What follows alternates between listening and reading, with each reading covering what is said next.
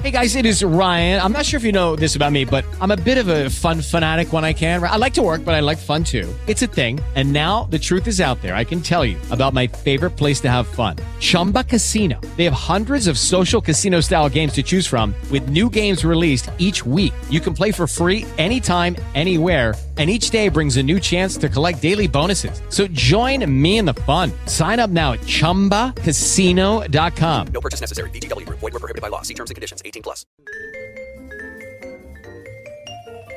Hello again. I'm Jordan Rich. This is Connoisseur's Corner, getting a state of the state when it comes to the restaurants. This particular month, it's been tricky because of the latest COVID surge. But Mark Hurwitz is joining us from Dig Boston Magazine, New England Cable News, and NBC News. And Mark, let's talk a little bit about a place you love in Braintree, which has a pretty good uh, solution to the COVID issue. It's called the Southside Tavern in Braintree Square. Tell us about it. Yeah, so Southside Tavern, it's right in the heart of South Braintree Square, and it's uh, one of those local places. You know, it's got the typical, the steak tips and the chicken parm and fish and chips and all that good stuff.